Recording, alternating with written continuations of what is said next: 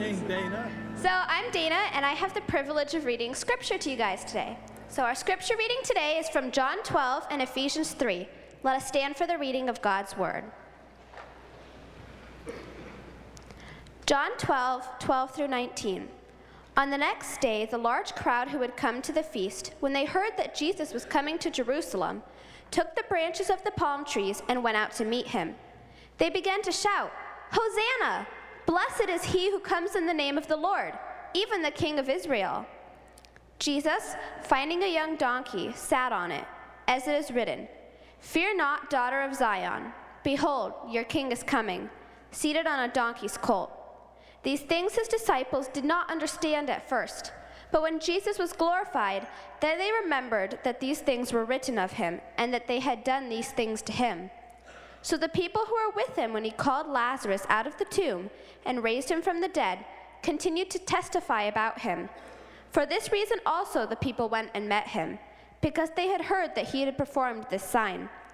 So the Pharisees said to one another, You see that you are not doing any good.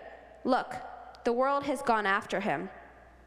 Ephesians 3 8, Ephesians 3 8 through 12, 20 through 21.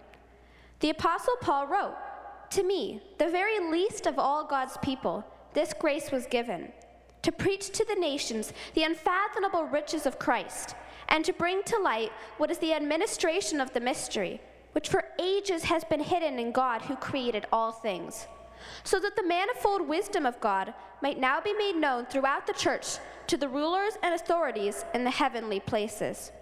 This was in accordance with the eternal purpose which he carried out in Christ Jesus our Lord, in whom we have boldness and confident access through faith in him. Now to him who is able to do far more abundantly beyond all that we ask or think, according to the power that works within us, to him be the glory in the church and in Christ Jesus to all generations forever and ever. Amen. This is the word of the Lord. You may be seated.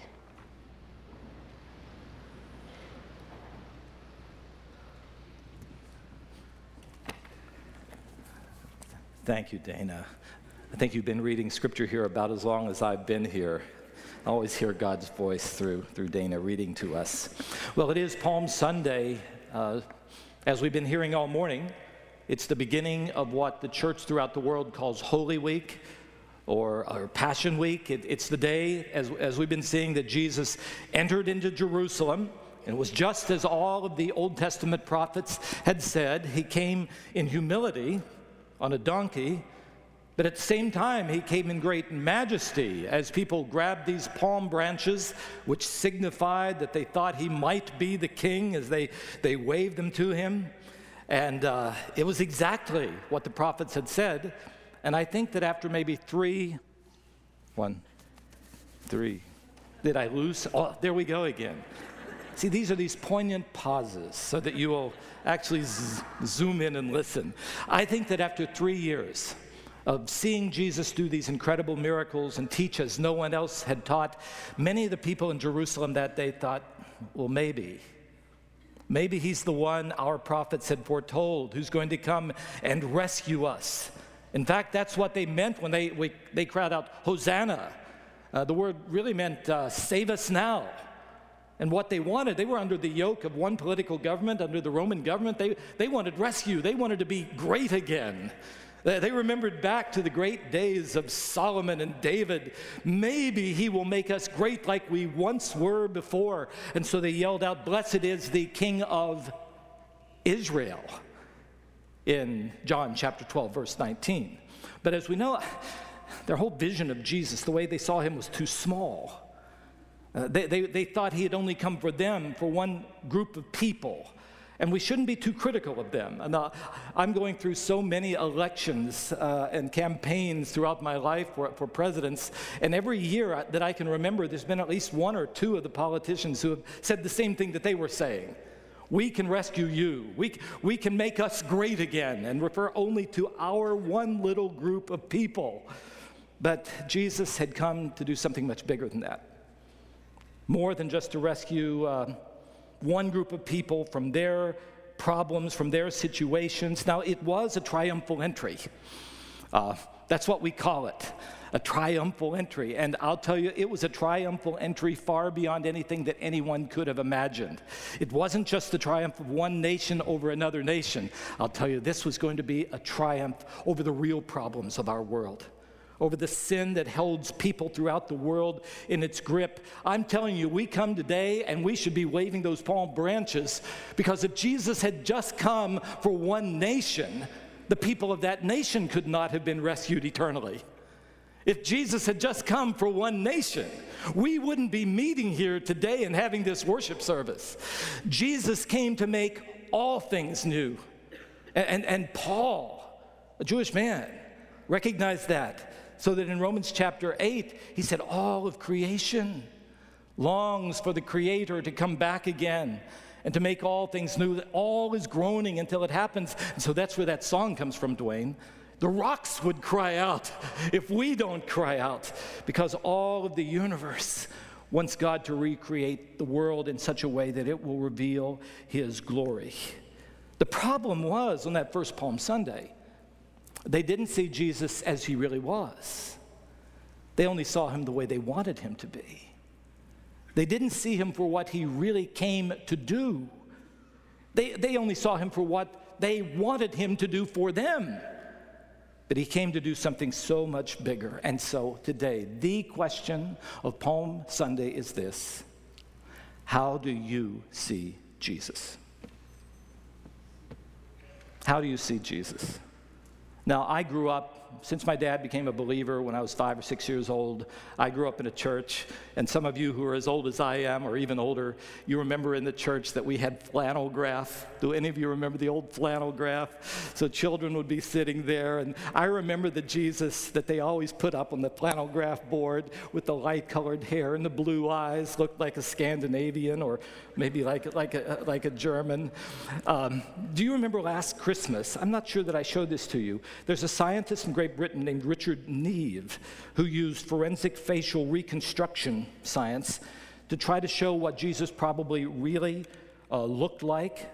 Uh, he, he, said, now this shouldn't be taken as a portrait of or a, an official picture of Jesus, but this is surely what a man who lived where Jesus lived and grew up among the people that he grew up among would have looked something like. Let me show you the picture in case you've forgotten it. Uh, this is the way that, that he portrays perhaps that Jesus looked. Uh, many churchgoers in the United States were offended by what Dr. Neave did because he looked so rough, right? He looked so rugged. He, he looked so un-Scandinavian. he, he looked so, he looked so Jewish some, somehow. Uh, now, uh, you know, before I came here to Lake, I traveled around and went to about 400 churches. There's another picture of Jesus that I saw in so many churches in so many places. It's by Albrecht Dürer. It was done back in 1500, and it's not offensive to us. Let me show you his picture that he did of Jesus there. Perhaps you've seen that. Ah, you say, that looks more like the Jesus. I'm not offended by that, many of us might think. But you should be offended by that. See, I yelled so that you would listen to me there. Do you know that Dürer's picture was a self portrait? he painted himself as Jesus. He, he wanted to paint himself in that role as being an artist, the supreme creator of new things, with this inscription on it I, Albrecht Dürer of Nuremberg, portrayed myself in everlasting colors, aged 28. Listen to me. I think one of the clearest things we have to take home every Palm Sunday is that we have something to celebrate. There was a triumphal entry, but we've got to see Jesus not the way we want him to be, but as he is, as he has made himself known. So again, I ask you this question How do you see Jesus? I keep thinking that if people on the first Palm Sunday were so mistaken about why Jesus had come and about what his mission would be, and if throughout history the way we even think about him phys- physically has been so out of, out of kilter and out of sync, then how can we have any certainty about what Jesus was really like? Well, I'll tell you the, the answer that uh, brothers and sisters all over the world have always said is that the way we come to know Jesus is through this divinely inspired record that is found in this, His Word, and especially in these first four books of the New Testament Matthew, Mark, Luke, and John. That when you and I take the time to actually read about Jesus and hear how He taught, see what He did, see how He dealt with people like us, find out what His priorities were, uh, you begin to find out what He was really like. And one of the basic messages of the Bible is this when you and I begin to see Jesus and understand what he is like, we see what the maker of the universe is like. We see God in flesh. Do you remember what Jesus was called? Emmanuel, God with us. And one of the first eyewitnesses, uh, the Apostle John, I, love John 1:14 because he just almost like a with a childlike wonder. Uh, John, late in his life, would say, "We saw him. We beheld the glory." The glory of the one and only Son of God, full of grace and truth. He dwelt among us. We saw him. Don't, you feel like that? Uh, it's almost like a child rejoicing in seeing the one that that child most wanted to see. And, and John then would go and say, No one has really seen God, the Father, at any time except God, the one and only, God, the one and only Son. He who is closest to the Father has made him known. And, and Jesus affirmed that himself. Later in the Gospel of John, he says, If you have really seen me, you have seen the Father. So I'll tell you, if you've come to church on this Palm Sunday, and you really want to know what God is like, then you've got to find it out by reading and seeing what Jesus is like. Because when you see him and you know him and you trust him, you see and know and trust God himself. You believe in God, J- Jesus would say, Believe in me. I have shown you the Father. Now, the Apostle Paul, in the text, the second text that Dana read for us, confirmed that. And in a verse that I've shown us so often in my eight and a half years here, uh, Ephesians chapter 3, verse 21. This, this is what Paul wrote To God be glory in the church and in Christ Jesus throughout all generations. Do you remember if you keep that up there for a while, that, that verse? That word glory is a word that is used, even though it seems so religious to us, it, it really is simply talking about all the qualities and characteristics of a person uh, the glory of a person, are our very best traits. Um, for, uh, the, the, NCAA basketball tournament is on. Uh, having been in a university, I, I, recognize that sometimes the best qualities of, of our basketball players are seen on the basketball court and not always in the classroom, you see. Teachers know that's true. Sometimes, maybe the Yale group was, was like that. I'm not, I'm not sure. But the greatest qualities of a person are often seen in a certain place. And what Paul was trying to declare with us, uh, to us is this if you really want to know God, if you want to really see his glory, what he is like, to God be glory in Christ Jesus. When you look at Jesus, you see what he's like. But, but do you notice from that verse, if we still, if you can go back to that verse again, to him. Do you see that the glory of God is seen not only in Christ Jesus, but in some other place? Anyone want to sort of yell out in church for once in, in your life? Where else, where else is the glory of God supposed to be seen? In the church. Well, not many of you have courage to tell me. Almost shockingly.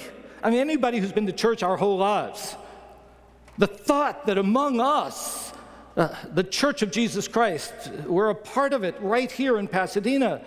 The glory of God is supposed to be seen as people look at us. One of the main themes of the New Testament, especially books like uh, Colossians and Ephesians, is that God is going to make himself known to this world. God makes it known what he is like, his glory known. But one of the main ways he does it was first by sending his son, Jesus, but also by planting local communities, right in neighborhoods, churches just like this one, linked together. We're linked together by our faith in Jesus. We are then given the Holy Spirit who begins to do a work in us. And what should happen is, as people begin watching us, they should say, Oh, what is happening there, that's what God is like. And that's why, as we come to this last message in our guiding statement that we have taken as, as uh, here at the church, and it's in our worship folder. So if, if you have one, I hope you'll take that out. You'll see all the way down on the right hand corner, you'll see that fourth value, which really summarizes everything else we have written in this entire guiding statement. And that we say that we long to be a God glorifying community. Now, if, if I've been speaking at all clearly here today, you see that what we're saying is we are praying that right here in the San Gabriel Valley, where people don't know God, that if they come and visit us, that they will see something happening here that points them to what God is like. And we're saying that when you get to work alongside of someone, or go to school next to someone, or live in your community next to someone, they should be able to watch what is beginning to happen in your life. And they say, God must be real. That, that's what He does. Now, I'll tell you, we, we have to humbly confess something, don't we? That we're, we're still uh, in the process of becoming a fully God glorifying group of people. Any amens here? We're, we're not there yet. Okay, some of you weren't here nine years ago. Pastor Denny Bellesi used to always say, Lake Avenue church people, you are a piece of work. Do any of you remember that? well, amen. He was absolutely right. We're not yet all that God would have us to be, but we are God's piece of work. That means when people see us now, we're not quite all that He, would, but as they watch us, they should see what God is doing in and among us. His willingness always to forgive, always to start again, and to remake what we are into an, the image of His Son. Now, I'll tell you, throughout the entire year here in 2016, we've been talking about that here at Lake Avenue Church. Uh, all that it means to be a God glorifying, community to this neighborhood and to this world. So I just want to, if you keep that, and if you don't have one, look on your neighbor. That's okay this morning. And if you live, if you're sitting too far from a neighbor, get over closer a little bit because I want to walk you through this. How are you and I, as imperfect as we are, going to reveal the glory of God to our neighborhood and to our world? And I put down three things. Number one, you and I have to make a commitment to grow in our own walk with Christ. It's what we call discipleship. In our, in our guiding statement, you, you'll see in the vision part, it says, Our longing as a church is that each one, each one, that includes you, will become complete in Christ. That means if you come and say, I'm not yet all I should be, uh, we just say, Join us because we're all on this journey that with the power of God, together as God's people, praying for one another, walking with one another, uh, we are going to all become complete in Christ. It is the goal of what we call discipleship, that each one of our lives will increasingly reflect the ways of Jesus that we read in those four Gospels, the priorities of Jesus. Now, the thing that keeps us from doing this, all of us know, is this little word called sin. No amens there. Uh, that, that's, we, it's, it's still a part of our lives. It, it, still has a bit of a grip on us, but, but, but God's word knows that. Now, I want you to see how Paul puts this in Romans chapter 3, verse 23. All have sinned and fall short of what? Glory. There it is. Are you beginning to see it? There's the way God made us in his image. We fall short of the glory of God. Then there's no hope for us, is there? And, and Paul says, No, there is hope. But now, through faith, we can be made right, justified. It is a gift of God's grace. We don't earn it, it comes through the redemption, setting free, buying back that comes through Christ Jesus. So that what happens when you believe in Jesus, you confess your sins and say, I, I need cleansing. I want to believe in Jesus as Savior. He cleanses you, washes you clean. Hallelujah, right?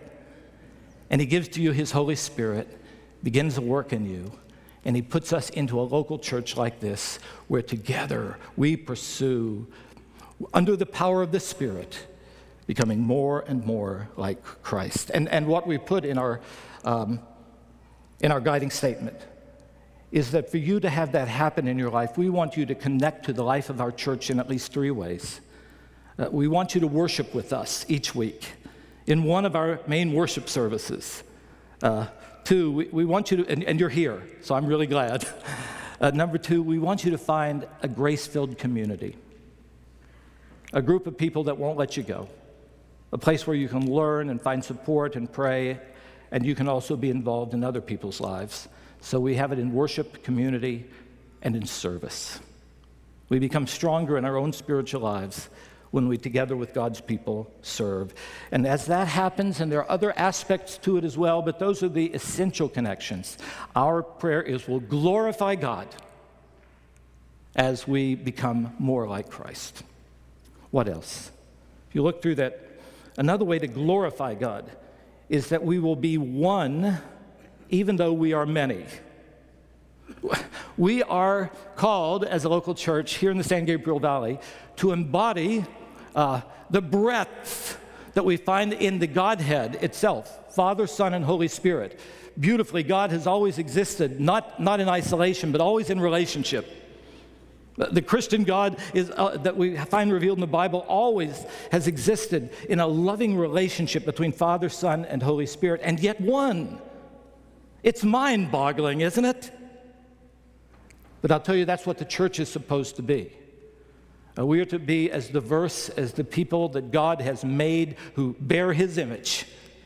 And yet, as we come together, we keep all of that breadth of diversity and at the same time, a oneness that comes in Christ. Uh, listen to how Jesus put this, in case you think I'm just making this up. John 17, verses 22 to 23. Father, he prayed. Now, he was praying this just before he went to the cross. He said, I'm going to be praying for those who will believe in me. I'm not, not just going to pray for my 12 disciples. Uh, who are those who will believe in him? Okay, this is us. Jesus praying for us. I pray for those who will believe in me. And what does he say? That they will be one, Father. Uh, Father, give them the glory which you have given me. I have given to them that they may be one, just as we are one. I and them, and you and me.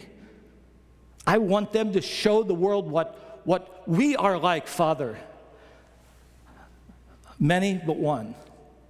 So, one of the most mind boggling truths about Scripture is that it's not only God who is many but one, but He says, My people will continue to be as diverse as the people I've created, and yet always find a oneness in Christ. And when that happens, when we show that oneness across generational breaks, across uh, ethnicity breaks, then we declare the glory of God. And in one of our values, we call that kingdom community. So, one of the ways we declare the glory of God is through our own unity. One of the things that divides and harms the witness of God's people is when we can't get along with one another. And so Jesus would say, if you're not getting along with a brother or sister, just leave what you're doing, go and make that thing right, because when we live in unity, we declare the glory of God to the neighborhood that He's put us in. How else do we declare the glory of God? A third way. We declare it when we love the world as God loves the world. God is love. And yet, that love is always shown tangibly. It came especially when Jesus sent his son. And we have two values to show that this is how we glorify God in that way. Number one, we want to be an evangelistic community. By that, we simply mean we want to point people to Jesus so that they will turn from their sin, find cleansing, and follow Jesus as their Savior and Lord. If we, if we love people's eternal souls, we've got to tell them by, about Jesus and call people to trust in Him. Amen? We want this to be a place where Jesus is always proclaimed to be the Savior and Lord, and people are called to respond by faith. But the other side is there as well. The effects of sin have just devastated the people in our neighborhood. We see it all around us. And so we also want to be a reconciling community. We want to go into the neighborhood where there is so much brokenness and distress, kids who can't have any support in school, people who don't exactly know where they're going to find a place of forgiveness and belonging and community, people who say there's nobody who cares and say that's not true. God cares for you, and we as his people do as well. When we, in very tangible ways, show the love of Jesus, we declare what God is like to this world. We are to declare the glory of God to this neighborhood. So today we complete uh, our uh, guiding statements by saying that we long to have our individual lives and Lake Avenue Church as a whole declare the glory of God to this community and to this world. Here's how we put it guided by God's word and relying on the power of the Holy Spirit, we seek to be a prayerful community that makes the glory of God known both through our words and our lives. I'll tell you, I don't know if, if, you know this, but I pray for us that this neighborhood will be watching us and, and they will see God is at work in and through those people. And in that way, I think they'll say, God is there, and maybe there's hope for me, and that others might find what you and I have found the saving, healing, life transforming reality of God that is made available to every human being through faith in Jesus. There is no human being that you're going to meet who is beyond the reach of the grace of God given in Jesus. Hallelujah. Hallelujah. I'll just tell you, we need to be that kind of community declaring God's glory until God's glory is seen in everything that is, until, until the kingdom of justice and peace reigns, until all things are made new. Because when we follow Jesus, we truly become a part of something bigger. Indeed, the scope of this is made known in a place like Psalm 96, verse 3. May I show it to you? Declare his glory among the nations. That means we've got to make known his marvelous ways and deeds among all peoples. Do you see what God is calling us to do there as his people?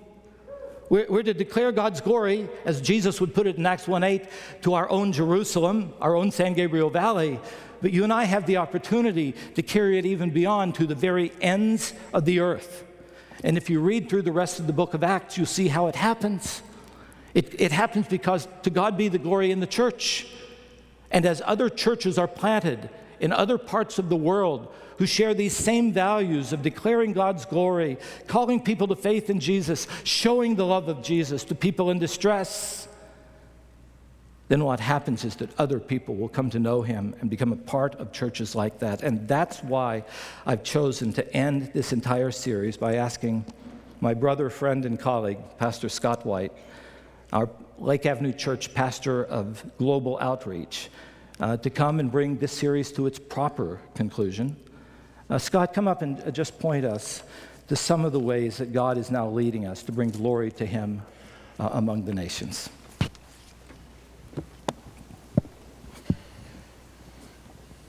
So, how do we embrace this third essential commitment of serving God's mission through the expression of this core value our pastor just reminded us of, of being a God glorifying community? Well, we begin with the pastor's teaching this morning on God's glory. So this week I, was looking at the word glory.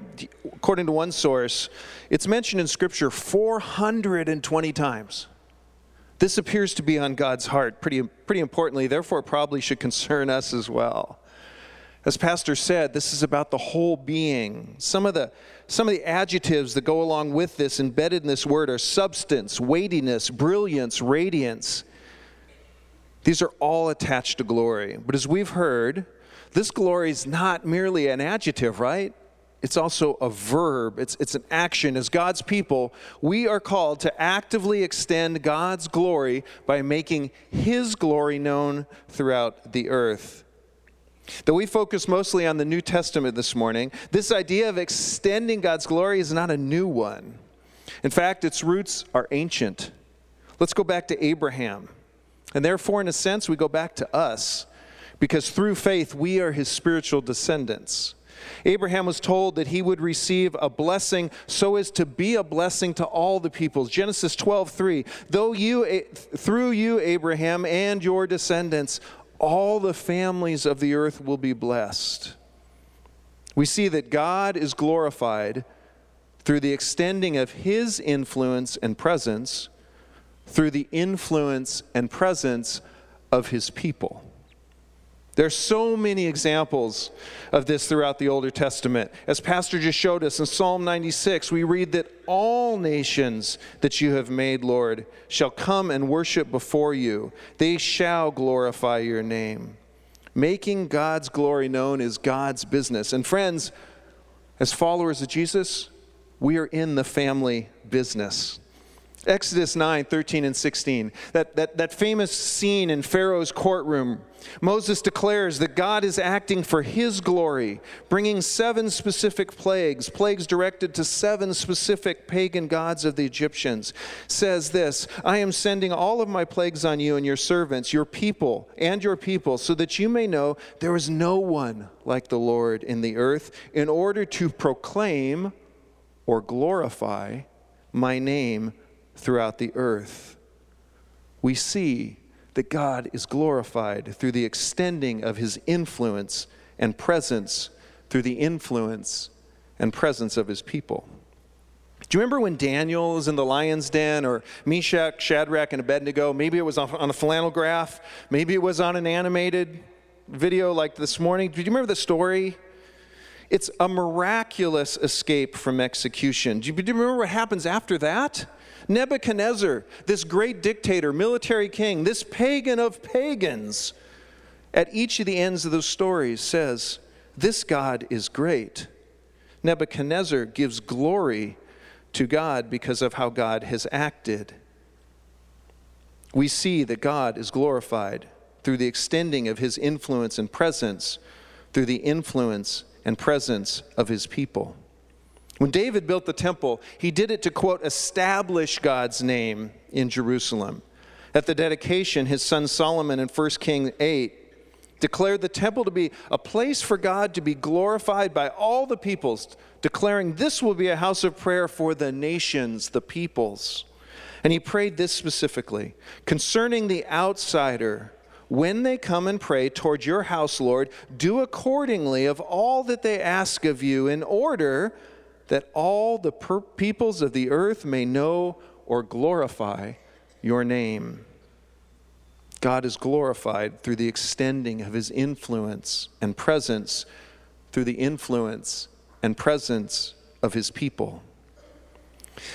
And those too often little red minor prophets that are kind of stacked up in the back of the Old Testament, like some sort of biblical sig alerts taking place they continue this glory-focused drumbeat. Listen to this, Habakkuk 2:14, "For the earth will be filled with the knowledge of the glory of the Lord as the waters cover the sea." Zephaniah 3:10, "From beyond the rivers of Ethiopia, my worshippers, my dispersed ones will bring my offerings for my glory." Malachi 1:11, "From the rising of the sun even to its setting, my name will be glorified among the nations." Haggai, "I will shake the nations, and the desire of the nations will come. I will fill this house with glory." Glory. God is glorified through the extending of his influence and presence, through the influence and presence of his people. And so it goes. God's story has always been the biggest story, and that story has always been the story of his glory. So, where does Lake fit into this story?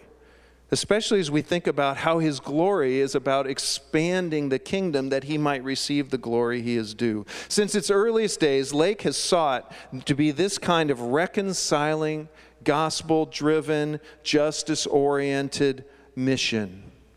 This place that we have undertaken to give God glory by being his church. You know, since 1903, we have commissioned over 300 congregational members as mission workers.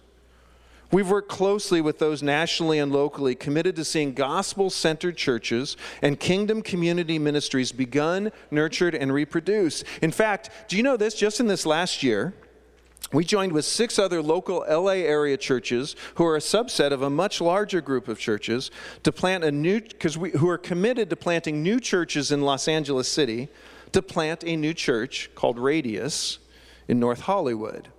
That church was planted by a former Lake Avenue worship leader, Joseph Barkley. This idea of God's glory began to reshape this whole idea of mission in about the, in the early 1990s. One man instrumental in that was Pastor John Piper. Listen and see if you can hear how God's glory is rooted in this call to mission. He wrote these words Mission is not the ultimate goal of the church, worship is. Mission exists because full global worship does not. Mish, excuse me, worship is ultimate, not missions, because God is ultimate, not man. when this age is over and the countless millions of the redeemed fall on their faces before the throne of God, missions will be no more. It is a temporary necessity. But worship abides forever. He continues When passion for God is weak, zeal for his mission will be weak churches that are not centered on the exaltation of the majesty and beauty of God will scarcely kindle a fervent desire to, as our pastor called us to Psalm 96 3, declare his glory among the nations. Friends, how's the state of your passion for God's glory? Do you know that as a church, we are committed to extending God's glory to the nations? Lake intentionally refocused our missions efforts in the 80s toward that third of the world that has the least access to the gospel.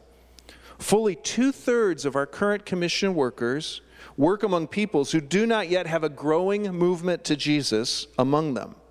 In other words, we place priority that God's glory might be revealed where it is least known and least recognized.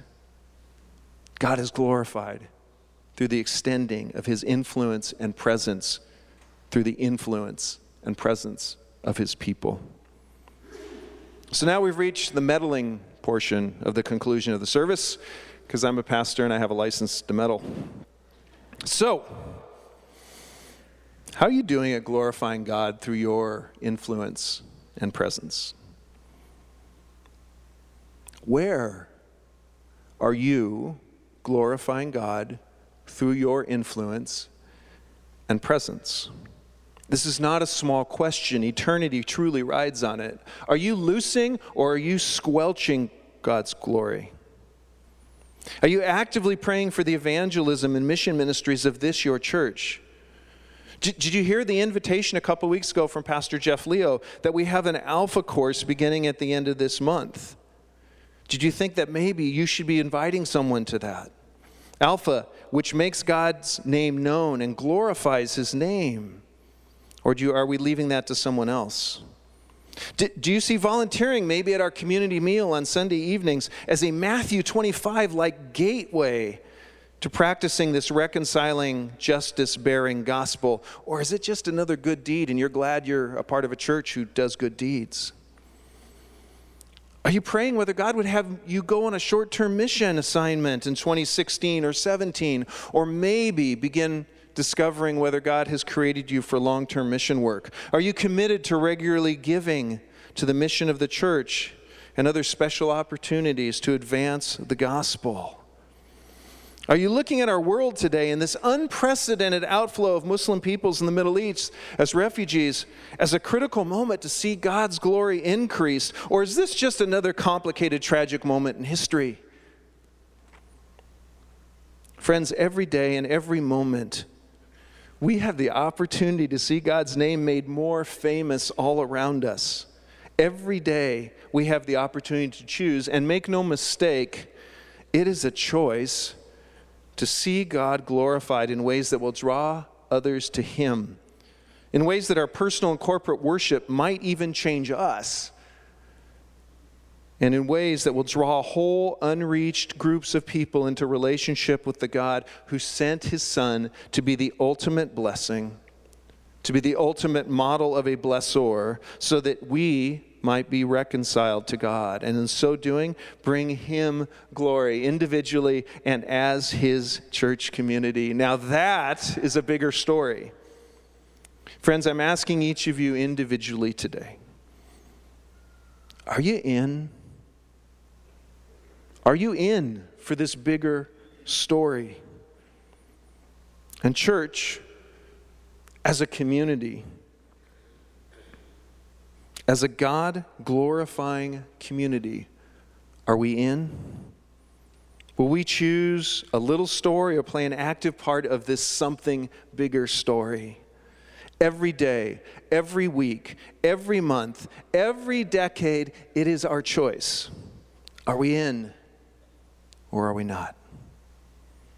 As for me and my house, and I believe for our church household, we will choose to be part of the something bigger story for His glory. Join me in prayer.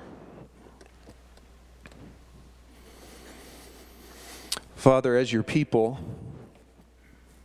we are mindful of the fact that even this week that we've entered into is a week of profound cost. For God, your glory does not come cheaply. Your passion is not careless. Your focus is not ragged. For God, you will have your glory be seen and known by the world, by the peoples of the world. Lord, you will get the praise you are worthy of. Father, would you use this, your church? Would you use this, your people, to bring you glory? This week, Father, in our homes and with our families, in our workplace, in our clubs, in our communities, in our little league teams, in our schools, in our apartment buildings. God, would you help us find ways that would point people to you so that you would get the glory you are so worthy of?